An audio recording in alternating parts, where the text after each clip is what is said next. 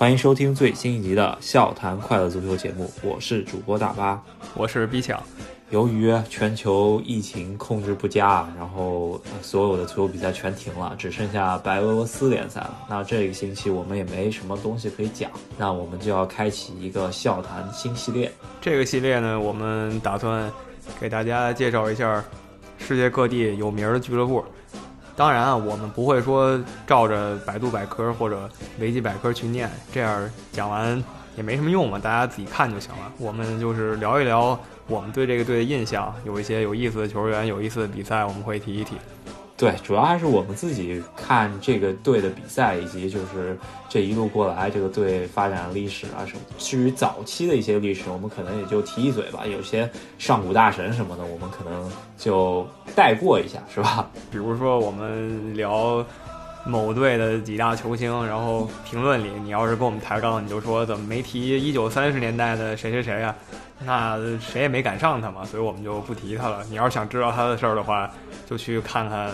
那些文献资料就可以了，对吧？对啊，我们主要还是就是聊，应该是两千年之后的比赛吧。然后两千年之后我们看球有记忆的这些球星啊，或者是这个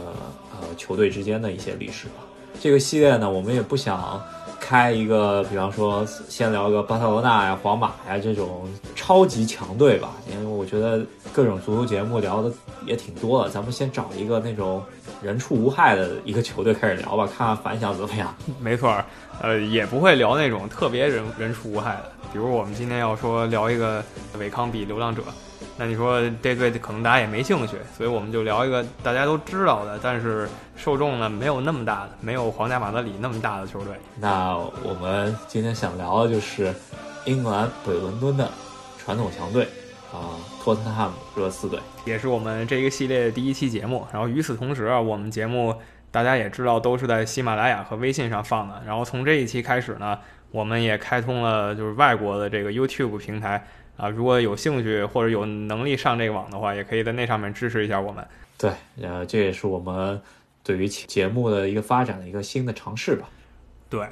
也不是很确定具体好不好使，它毕竟是个视频网站，我们传一传音频，先看看效果，也是一步一步尝试来的。就是从这一期开始，之前的节目我们也会陆续发上去。然后咱们闲言少叙吧，就开始说说热刺队。那我们一开始听到的这首曲子呢，其实就是热刺队的队歌。听着可能非常熟悉啊，因为它也是曼联和利兹联的队歌。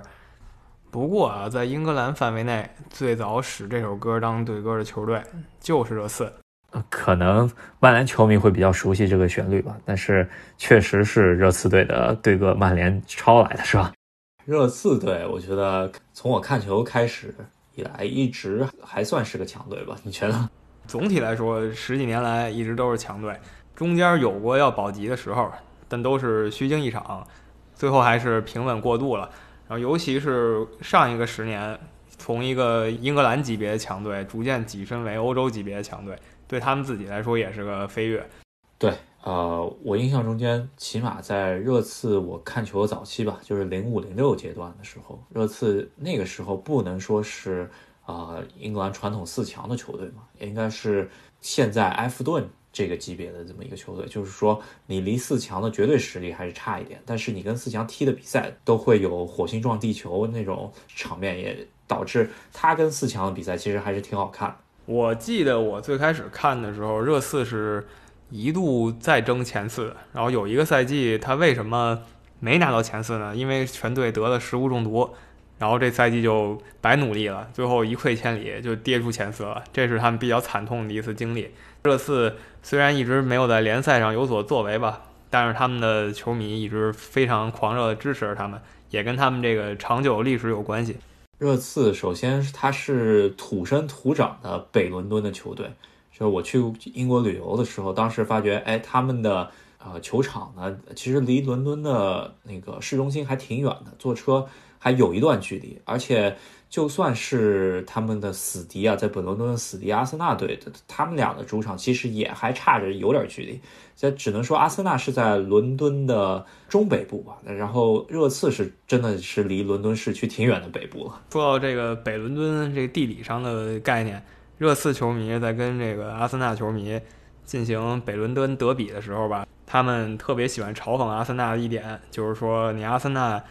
不是一个根正苗红的北伦敦球队，你是后搬到北伦敦的，而我们托特纳姆热刺从建队开始就扎根于北伦敦这一片社区里。对，然后热刺队他现在老板是一个犹太人，我们经常吐槽的那个勒维是吧？呃，这也跟他的球队历史上的受众有一定关系。他球队历史上本身就是有一个非常受犹太人影响的这么一个啊球迷组织，甚至一度二战的时候超过一万人的犹太人啊支持这个球队。然后这个球队呢，总体来说跟英格兰的看球的主要群体还是有点区别，因为他们看球的主要群体呢还是中层，就是中产阶级比较多一点。一般球队无产阶级球迷居多啊。举个例子，像西汉姆联。米尔沃，这都是当年就是造船厂的工人们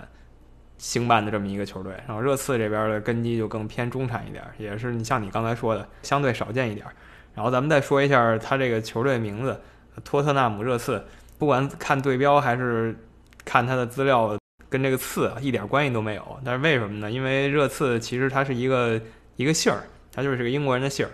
你要是意译它是热刺，你是音译的话就哈特斯伯就完了。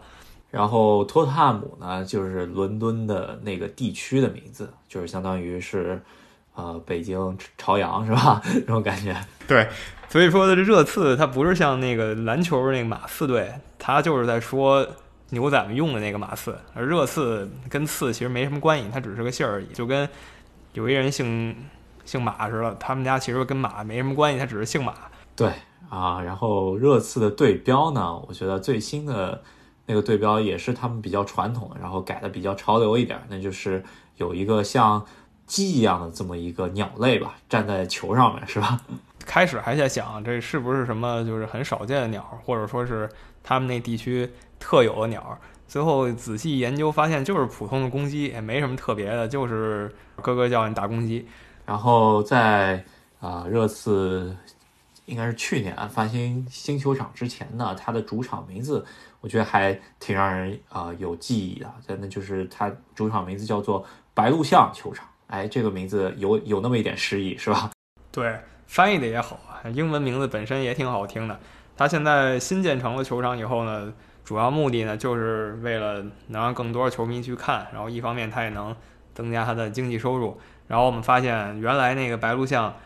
场场爆满。可能是因为球场小，那现在这个新球场就是能多坐好几万人，居然也是场场爆满，就可见热刺在那个地区它的拥趸是非常多的。呃，甚至在啊重修球场的时候呢，他们一度搬到温布利去踢比赛，然后温布利呃应该是英格兰国家队的御用球场嘛，呃上座率能达到八万多，然后发觉有的火爆的比赛啊。热刺队的，比如说欧冠对勒沃库森那一场比赛，甚至达到了他们历史上最多的上座率，就是八万五千人。也就是说，你只要让热刺的球迷去装啊，就是任何比赛，其实他八万多的受众也是能坐满的。对，没错。你就站在球队的管理层来讲，你原来白鹿巷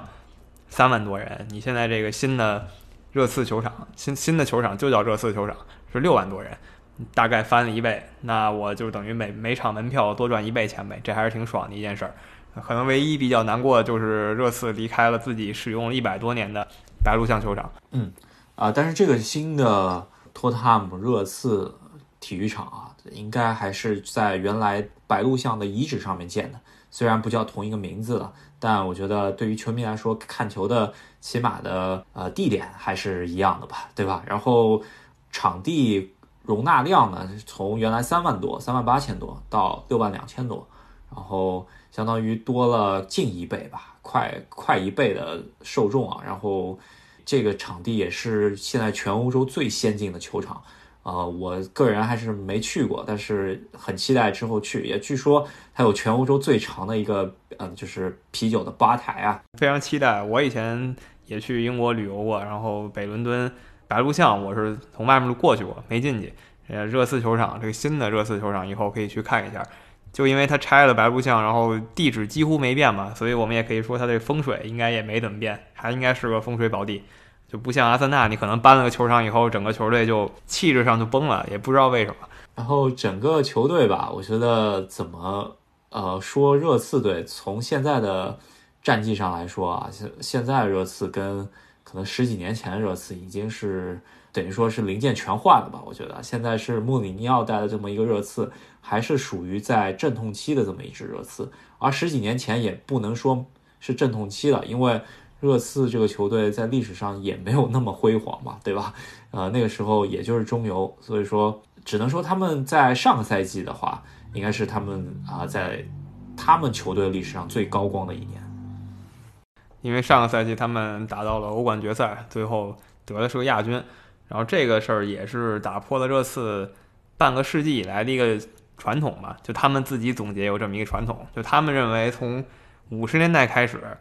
每一个十年他们至少都能拿一个冠军。然后事实也确实如此，五十年代、六十年代。有联赛和足总杯，然后到七十年代非常不得了，都去欧洲拿这个联盟杯冠军了，这也是他们至今用来嘲讽阿森纳的一个资本。然后九十年代拿过足总杯，然后两千年第一个十年拿过联赛杯，那一零到一九年颗粒无收，还是比较尴尬的。对，本来是以为要拿就拿个大的，然后 想拿欧冠是吧？然后可能一下子吃不了那么胖。对，反正热刺历史吧，大概是这样。我可以说一下我最开始知道热刺的几个来源吧。一个是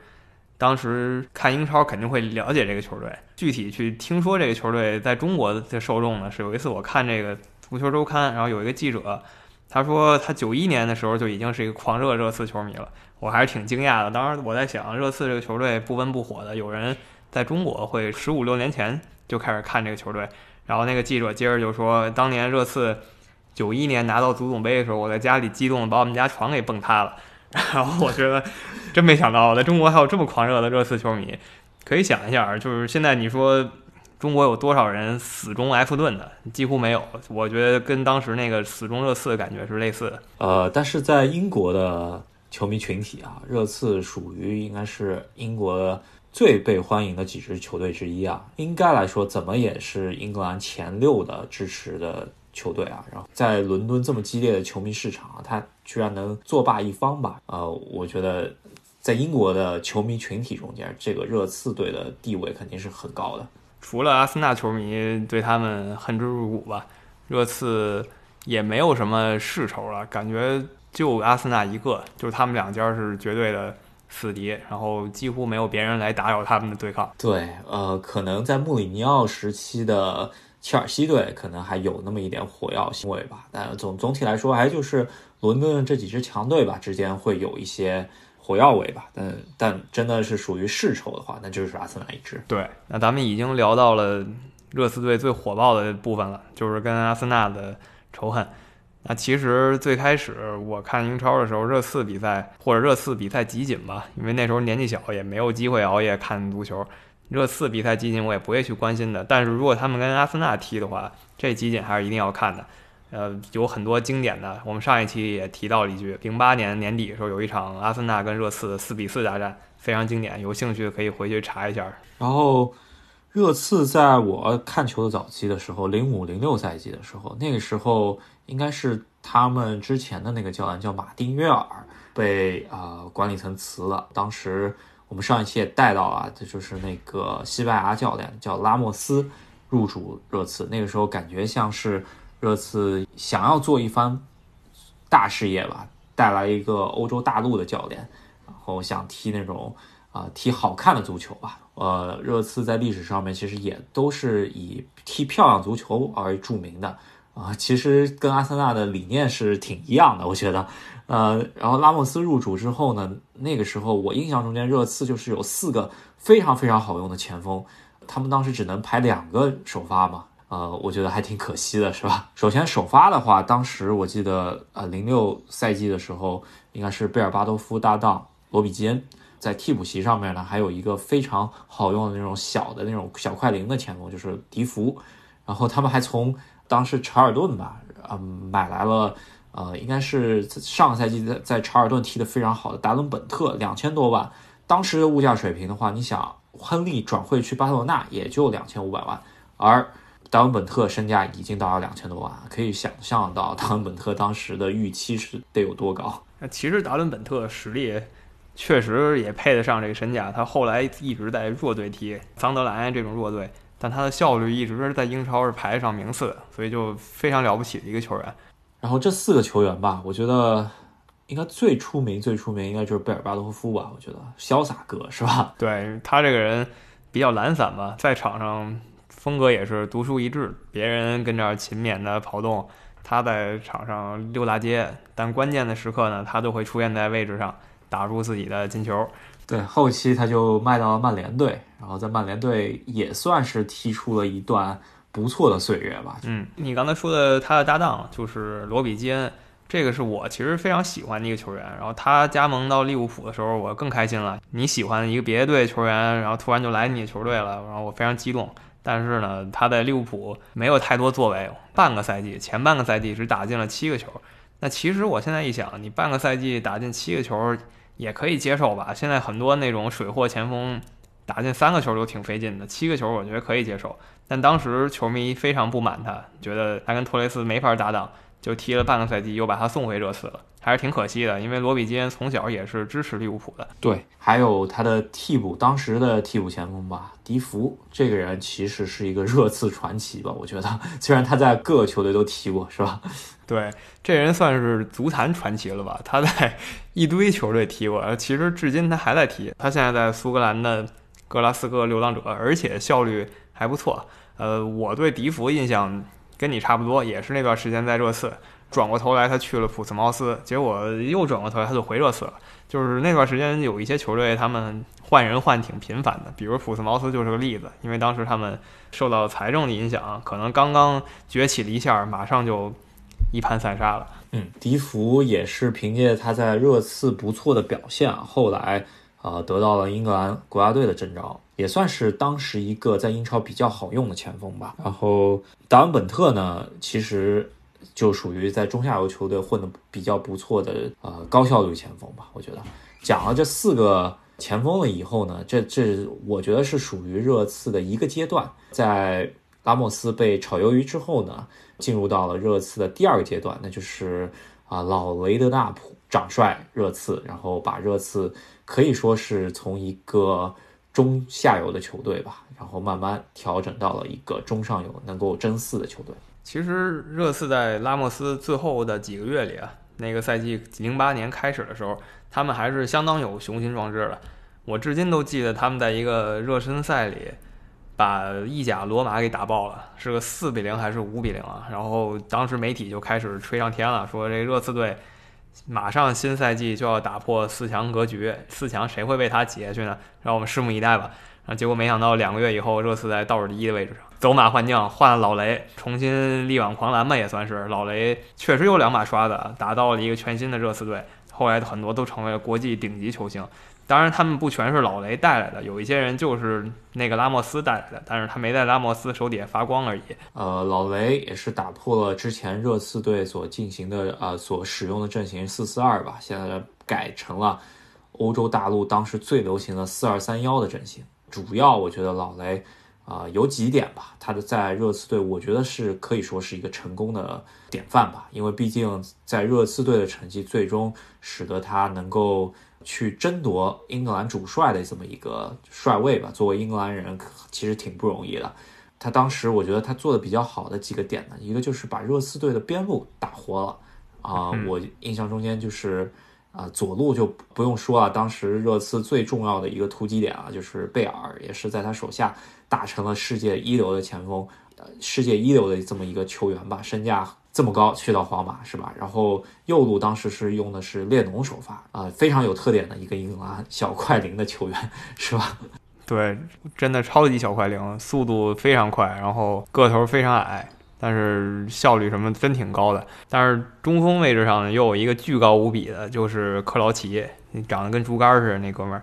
当时是克劳奇主要踢那种比较重要的比赛吧，有战术价值意义非常大。而且克劳奇其实在热刺的历史上也打进过一个非常有历史意义的一个进球吧，就是热刺队能够进到欧冠的这么一个制胜球，就是克劳奇打进的。哎，其实啊，这个球至今几乎正好十年了。我刚才想说是在一零年的四五月份，那现在是二零年四月份，几乎就是十年前啊。然后克劳奇把热刺送进了欧冠联赛，对他们来说是一个非常重要的突破。对，然后我觉得还有一个。老雷做的特别好的点呢，就是他的三个中场用的都是有点类似于当时穆里尼奥的这么一个架构吧，有一个传统的拦截型的，有一个组织型的，还有一个进球型的，是吧？各个位置能人辈出啊！你先说一个，就是莫德里奇。当然，莫德里奇不是老雷挖来的，这个功劳还是给那个拉莫斯吧。但是来了以后，在老雷手底下彻底成为了。所有防守球员的噩梦，老雷的原话：所有防守队员的噩梦。对，当时拉莫斯把他挖过来的时候呢，我印象非常深啊，就是他在看台上看球，当时就是说，呃，从克罗地亚挖来了一个 Wonder Kid，是吧？就是奇迹男孩。然后我想，哎，这么瘦小这么一个球员，到底能不能适应英超呢？然后没想到啊，这个可能第一个赛季还好吧，之后就慢慢看出来这个球员的气质。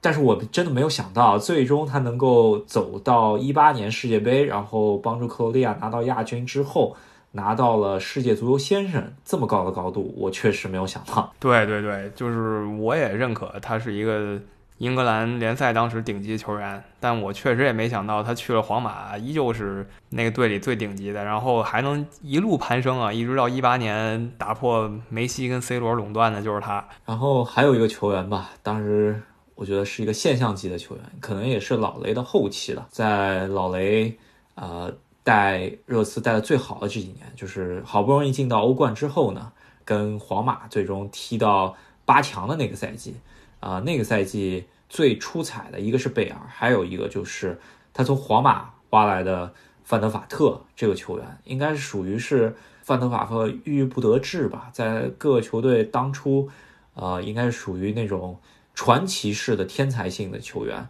然后最终在皇马没有踢出来，到热刺之后开始发光发亮。我当时记得范德法特的表现应该是个现象级的。对他来到英超以后非常吓人，有一段时间几乎热刺的进球都有他的参与，直接进球也好，传球助攻也罢，他反正当时是热刺一个至关重要球员。可能很多人也觉得当年这个。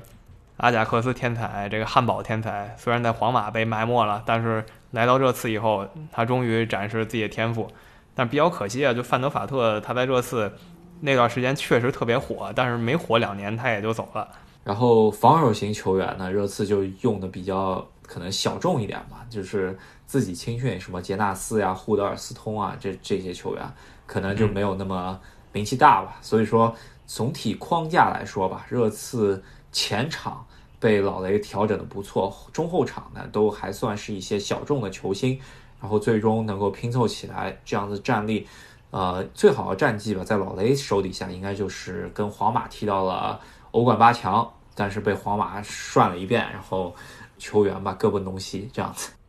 嗯，对，反正那支热刺还是给人印象挺深的，然后尤其对我吧，当时利物浦开始走下坡路了，然后热刺其实就成为了。直接竞争对手，很多场跟热刺比赛都踢得你死我活的。对我印象中非常深刻的就是对利物浦热刺踢过一场四比零吧，然后莫里奇那场神发挥是吧？呃，当时热刺跟利物浦是在一起竞争联赛第四嘛，然后热刺其实那段时间还压着利物浦一头，不过也是十年前的事儿。然后那段时间反正在雷德克纳普手底下还有不少这种小众球员，但是如果你常看英超的话，他们。其实，在各地都混迹挺久的。我说一个，有个南非的叫皮纳尔的，我觉得很多人可能会记得他，因为他的外表比较特别，他那一个头变的，在英超联赛还是挺独特的。二零一二年呢，老雷的克纳普呢，就是可能也是因为年龄的原因吧，辞去了热刺的职务。自这个时候呢，觉得自己的班底挺不错的，然后当时就请来了在切尔西郁郁不得志吧。在切尔西第一个英超赛季踢得非常不好的啊博阿斯，然后觉得呃要请一个欧洲大牌来带自己的球队啊。可惜博阿斯在热刺的表现也是挺灾难级别的吧，是吧？葡萄牙来的教练也是这伊比利亚半岛上的人，跟之前那个拉莫斯比，还不如那个拉莫斯呢。他待了四五个月就灰溜溜走人了。我记得把他打下课的是苏亚雷斯，在一场利物浦跟热刺比赛里，苏亚雷斯真的是天神下凡级啊，把热刺打了个五比零，然后博阿斯当场就下课了。对，可以说啊，就是这段经历过后呢，博阿斯在英超两次失败，在这之后呢，博阿斯也渐渐淡出了。啊，世界名帅的行列吧。在博阿斯下课之后呢，临时代班的这个教练叫做舍伍德，这个人是一个英格兰人，他没带几场比赛吧，战绩吧，可能当时比博阿斯稍微好那么一点点。当时还有呼声说让他继续带下去的，给他一个机会。后来列维也是最终没有选择让他继续带吧，从南安普顿挖来了波切蒂诺这个教练，舍伍德。没让他带有一个原因啊，我们翻回去就看他接手这次这半个赛季，他大概是圣诞节左右接手的，然后一下呢，在一个月之内就没输过球，基本全胜，然后平了一场，所以说算是非常蜜月期的一个表现。然后接下来他遇到了当时就是争冠的曼城队，直接被打了个一比五，被打花了。再过俩月又遇到了争冠的切尔西，输了个四比零。再过一个月遇到争冠利物浦，又输了个四比零，所以可能就这几场跟前三名的球队直接对抗，全都被屠杀这件事儿，让老板最后放弃了他。可能他自己也觉得，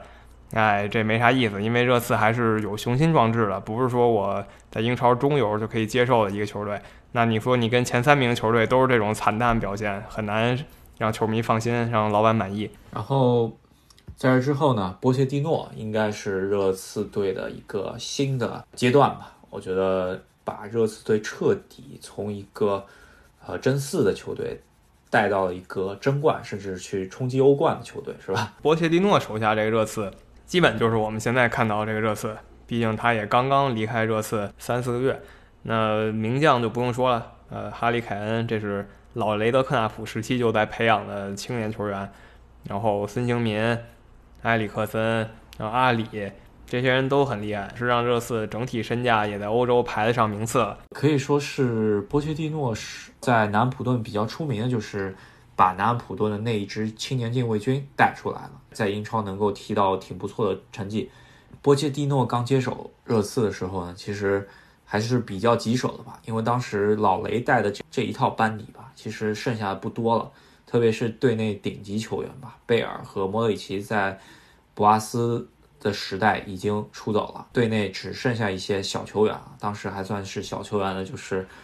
哈里凯恩、阿里，以及当时还名不见经传的埃里克森这些人。然后对他来说呢，他可能手上会有一点现金，首要的任务呢就是把这些小球员攒到一起，能够踢得不错。然后他其实也做到这一点了，我觉得，因为他个人感觉他买的这些球员里头都没有特别出彩的，都是给他剩下的这些年轻球员踢出来的，踢得非常好，是吧？对，他确实没花什么重金去砸谁，毕竟你说热刺，他就算有钱，他去砸人的话，吸引力也不够，毕竟不是皇家马德里，对吧？也不是巴黎圣日耳曼，可以出什么两倍价钱来买一个球员。总之，波切蒂诺在热刺这段时间，各方面对他的评价都是正面的。可能他最大的失败就是任何冠军也没捞着，就算最小的那个联赛杯他也没捞着，挺可惜的。在波切蒂诺手下这一批球员吧，给人印象最深的应该就是哈里凯恩，彻底是从一个青训小将一跃成为大英帝星，是吧？我记得哈里凯恩就是刚刚崭露头角的时候。咱们那时候还经常一块讨论，对吧？然后有一天你突然说，你知道有一个人叫哈里凯恩，好像挺强，最近两三场比赛老有他的事儿。然后我们就开始关注这个人，从此以后凯恩也就直接成为了英超最头牌的几个球员之一了。对我其实很欣赏一个球员，就是埃里克森了。这个丹麦的这个球员，其实脚下活非常细啊，现在也是离开了热刺，我觉得。有点可惜吧，因为毕竟去了意甲之后，可能看到他踢球的机会也没有那么多了，是吧？但总的来说，现在波切蒂诺这个阵容都还在穆里尼奥这套阵容里，不太清楚穆里尼奥会对这套阵容做什么具体的改动，我们拭目以待。目前还可以说，球队阵容还是处于波切蒂诺时期里。我个人是觉得，这个如果欧洲足球还有下窗的话，那穆里尼奥可能会对呃热刺这个阵容会进行非常大的改动，因为我觉得整套热刺的阵容来说，呃，以穆里尼奥的要求，起码在中场上面其实不符合，呃，以及锋线边路都都不是很符合。所以说吧，其实热刺也是在二零二零年的这个当口啊，其实是呃俱乐部历史非常重要的一个节点吧。能不能继续坐稳英格兰前四的这把交椅，然后能够成为强有力的英格兰在欧洲势力的一个争夺者吧？其实就看列维赌穆里尼奥这一步棋到底赌没赌对了。嗯，对。那我们给大家讲一讲热刺整个球队十几年来。给我们留下印象。下面呢，我们来谈一些球员。已经说过了，什么克劳奇啊、达伦本特、迪福，十几年前那一波人。然后也说了埃里克森、凯恩，就现在这波人。那咱们还可以再往前推一推啊，说一下九十年代末那一波球员。那虽然我们都没有看到九十年代末热刺那些表现，但是呢，这波名将他们是一直踢到了。零七零八年左右，也就是我们看足球的时候，这些人都处于职业生涯的末期，我们对他也还有一些印象。当然，我们不会追溯太久，说什么热刺历史最佳射手在七十年代的一些光辉表现，那个就太远了。对，呃，我想说的一一个人呢，就是现在还在 BBC 做主持人的，应该是绅士前锋吧。这个人也比较传奇，叫做莱因克尔，啊，现在是 BBC 最火的一档足球节目，就是比赛日的主持人。然后这个人其实是一个莱斯特城的青训球员吧，也是这种莱斯特城的啊民宿，但是他在热刺也是踢过一阵时间吧，然后啊应该是属于热刺比较有名的一些球员之一了。在他的职业生涯啊，就是没有吃过任何一张红牌，我觉得这个事情让我非常惊讶。对对对，这是他比较光辉的一幕。跟莱因克尔同一时期的英格兰前锋呢，我们必须要提到另外一个名字。啊，那就是呃谢林汉姆这个人跟热刺足球队的关系其实还是更更深厚一点吧？我觉得这个人也是在英超的总名单上排得上名次，他也是效力非常多球队，然后职业生涯奇长无比。就我看的时候呢，他是在西汉姆联队踢球，然后发现他那时候都四十岁了，你说四十岁前锋他在西汉姆联踢英超呢？挺虎的，然后他可是从一九八三年就开始踢这个职业联赛了，一直踢到二零零八年，就是他的职业生涯足足有二十五年这么长。他也是一个挺逗的人吧？他的职业生涯起点是米尔沃尔，然后是英国著名的足球流氓球队，然后他的终点是西汉姆联，也是著名的足球流氓球队，而且这两个队还是。你死我活那种关系，有人说就像以色列跟巴勒斯坦那种关系一样，这么两个球队。然后他中间的最高光阶段是在热刺跟曼联度过的。对，呃，可能他的职业生涯最高端的时刻吧，应该就是曼联九九九九赛季那个欧冠的翻盘之夜吧。我记得就是啊，他进了这么一个球吧，帮助曼联最终逆转拜仁啊，拿到了欧冠，而且是那种。读秒绝杀是吧？总之就是他在去曼联之前和离开曼联之后，都是在热刺队踢了相当长一段时间，但没在热刺队拿到什么奖杯啊，比较可惜。他的荣誉主要是在曼联那段时间跟着福格森一起拿到的。然后刚才我说了，他在零七年的时候还在西汉姆联踢呢，然后零八年那段时间他还去了一些不知名的小球队混了一段时间，然后就退役了。算是一个很自律，然后足坛常青树吧，跟我们接下来要说的一个人完全相反。对，我们接下来要说的也是一个英格兰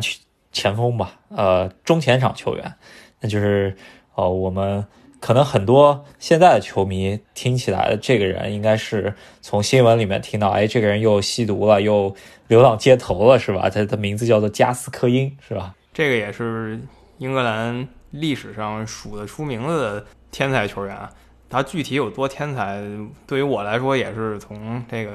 录像里这些地儿得知了，没有赶上他的现场。我第一次听到这个名字的时候，是他当时来中国踢球了，然后加盟了甘肃天马队，然后可能混了两三场比赛就直接就走人了。对，呃，应该是英格兰历史上有名的天才，但是最后天才就是没有成为大家的一个呃典范吧？我觉得。对，反正他的职业生涯总的来说是有四站比较重要的。第一站就是他的母队纽卡斯尔联，然后他转会热刺。我记得我看过一个纪录片讲他当时转会热刺一波三折，然后他也是流氓本性大发，然后在纽卡斯尔联。闹了一阵子才转会热刺，然后在热刺算是他比较厉害的时候，然后又去意甲踢了一段，在拉齐奥踢了一段，然后回到了英国去流浪者，差不多是这四个阶段。然后之后他就是满世界混。九十年代还有一个非常重要的一个前锋球员吧，虽然在热刺队踢的时间不久，但是也是世界历史上都还算有名的这么一个前锋球员，那就是。金色轰炸机克林斯曼，克林斯曼在热刺期间呢，也是进过一些非常令人炸舌的一些进球吧，特就是那种传统中锋式那种侧勾啊、倒勾啊这种球，大家有兴趣可以去搜一下，在热刺进过确实那种让英格兰人都不得不服的进球啊！对对对对，你这么一说，我想起来了，你现在去看英超总历史的精彩进球，应该总有他的位置，他应该还是。总有那么一席之地的。克林斯曼也是后来去当教练什么的，也是陪我们这代球迷，嗯，度过了几个世界杯啊、欧洲杯这样的大赛。那我们刚才介绍的是我们看球之前热刺的几大明星，然后接下来呢，我们要说一些热刺的争议人物。那其实热刺的争议人物主要还是在于他跟阿森纳之间的一些事儿。然后最主要的那些人就是效力过这两个球队的球员。呃，首先吧，就是效力过两个球队的球员本来就不多。然后最臭名昭著的几个吧，咱们就提一下。一个就是呃，唯二的既在热刺又在阿森纳踢过北伦敦德比的，然后又又同时代表两个球队进过对方球门的这么一个球员吧。有一个球员是上古年间的，咱们不就在这里不多说了。还有一个球员呢，就是我 我们所知道，就可能是，呃，没有任何一个球队喜欢的这么一个球员，就是阿德巴约吧。嗯，对，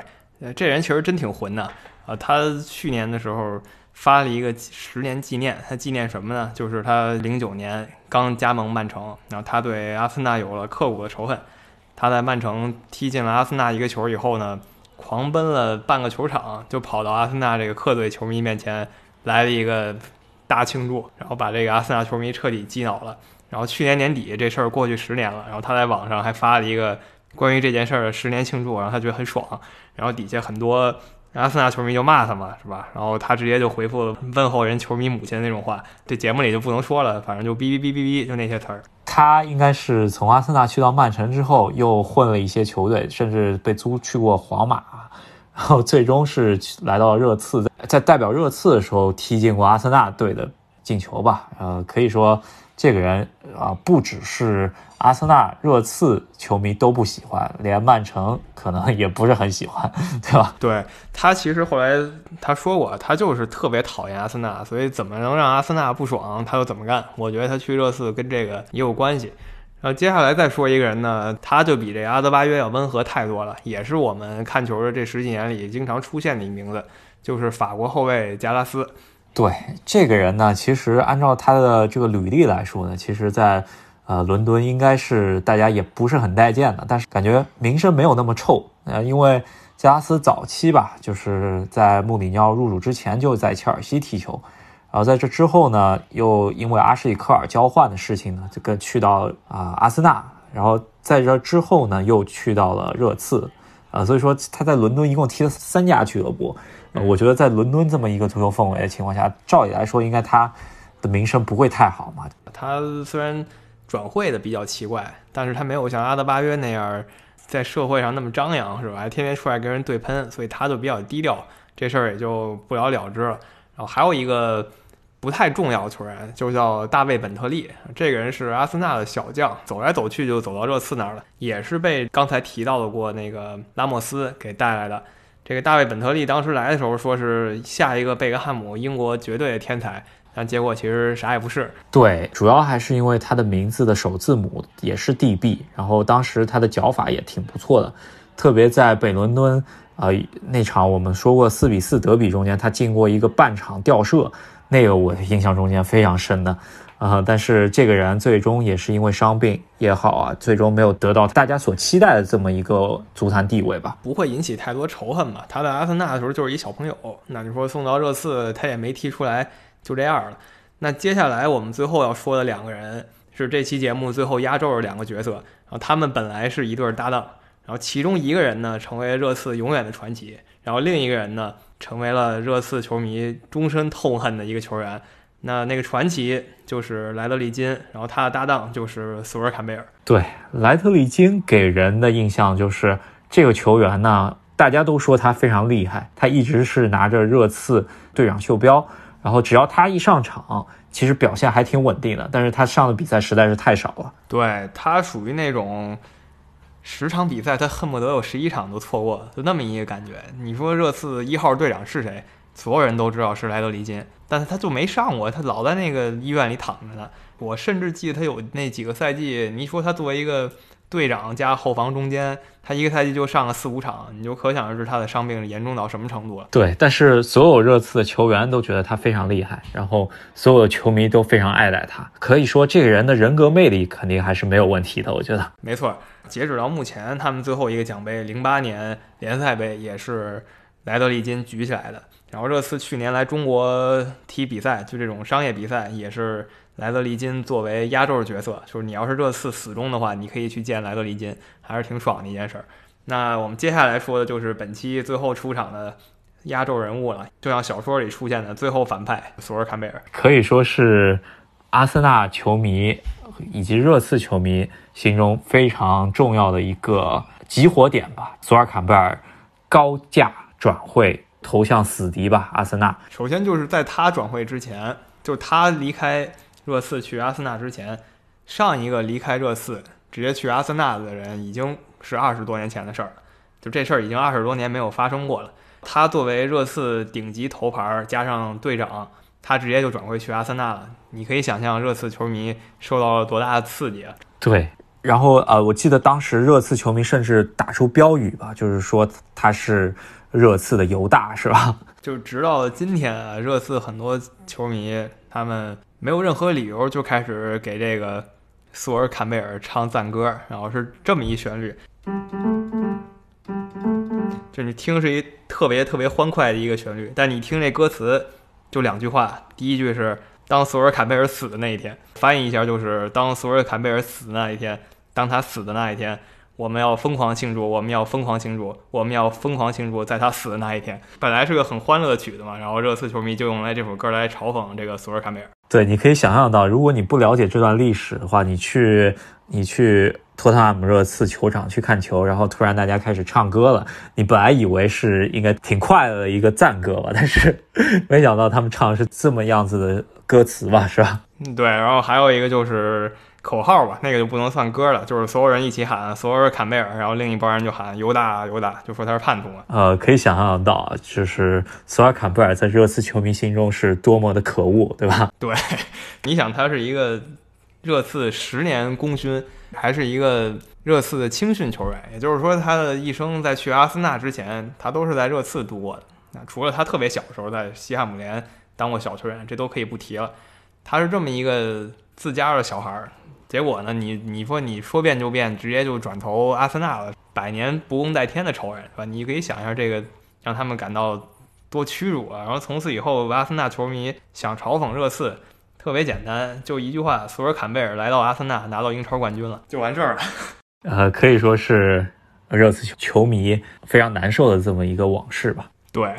但不管怎么说，就是索尔坎贝尔这个人，他的实力啊，他球场实力是非常强的。后来他也是去了普斯茅斯嘛，普斯茅斯刚刚也提了，还火过一阵子，拿过一个足总杯呢。那段时间就是索尔坎贝尔的职业生涯末期，然后他去了普斯茅斯，然后当了队长，带着一个普普通通的球队拿了一个足总杯，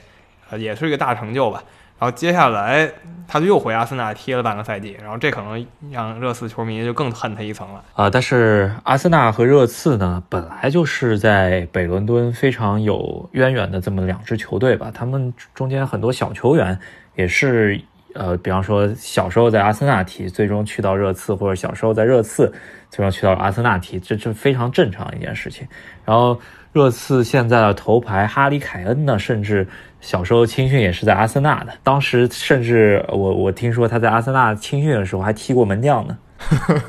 呃，这个我不太清楚啊，但是他在热刺的时候，他确实有一场救火，他就救的是门将这个位置。对，呃，可以说北伦敦德比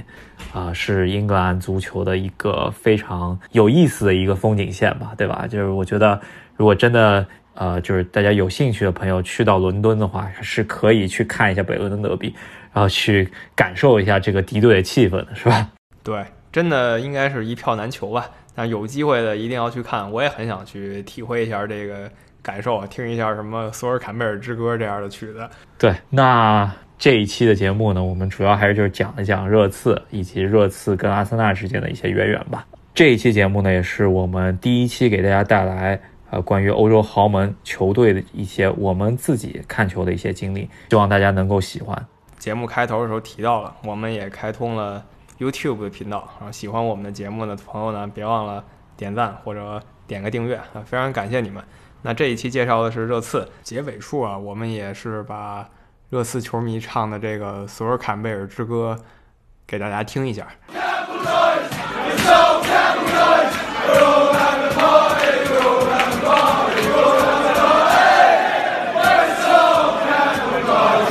那么这一期的笑谈快乐足球节目就跟大家聊到这里，感谢大家的收听。那喜欢我们节目的朋友呢，希望你们能给我们的节目点个赞、点个订阅，或者在评论区留言和我们一起互动。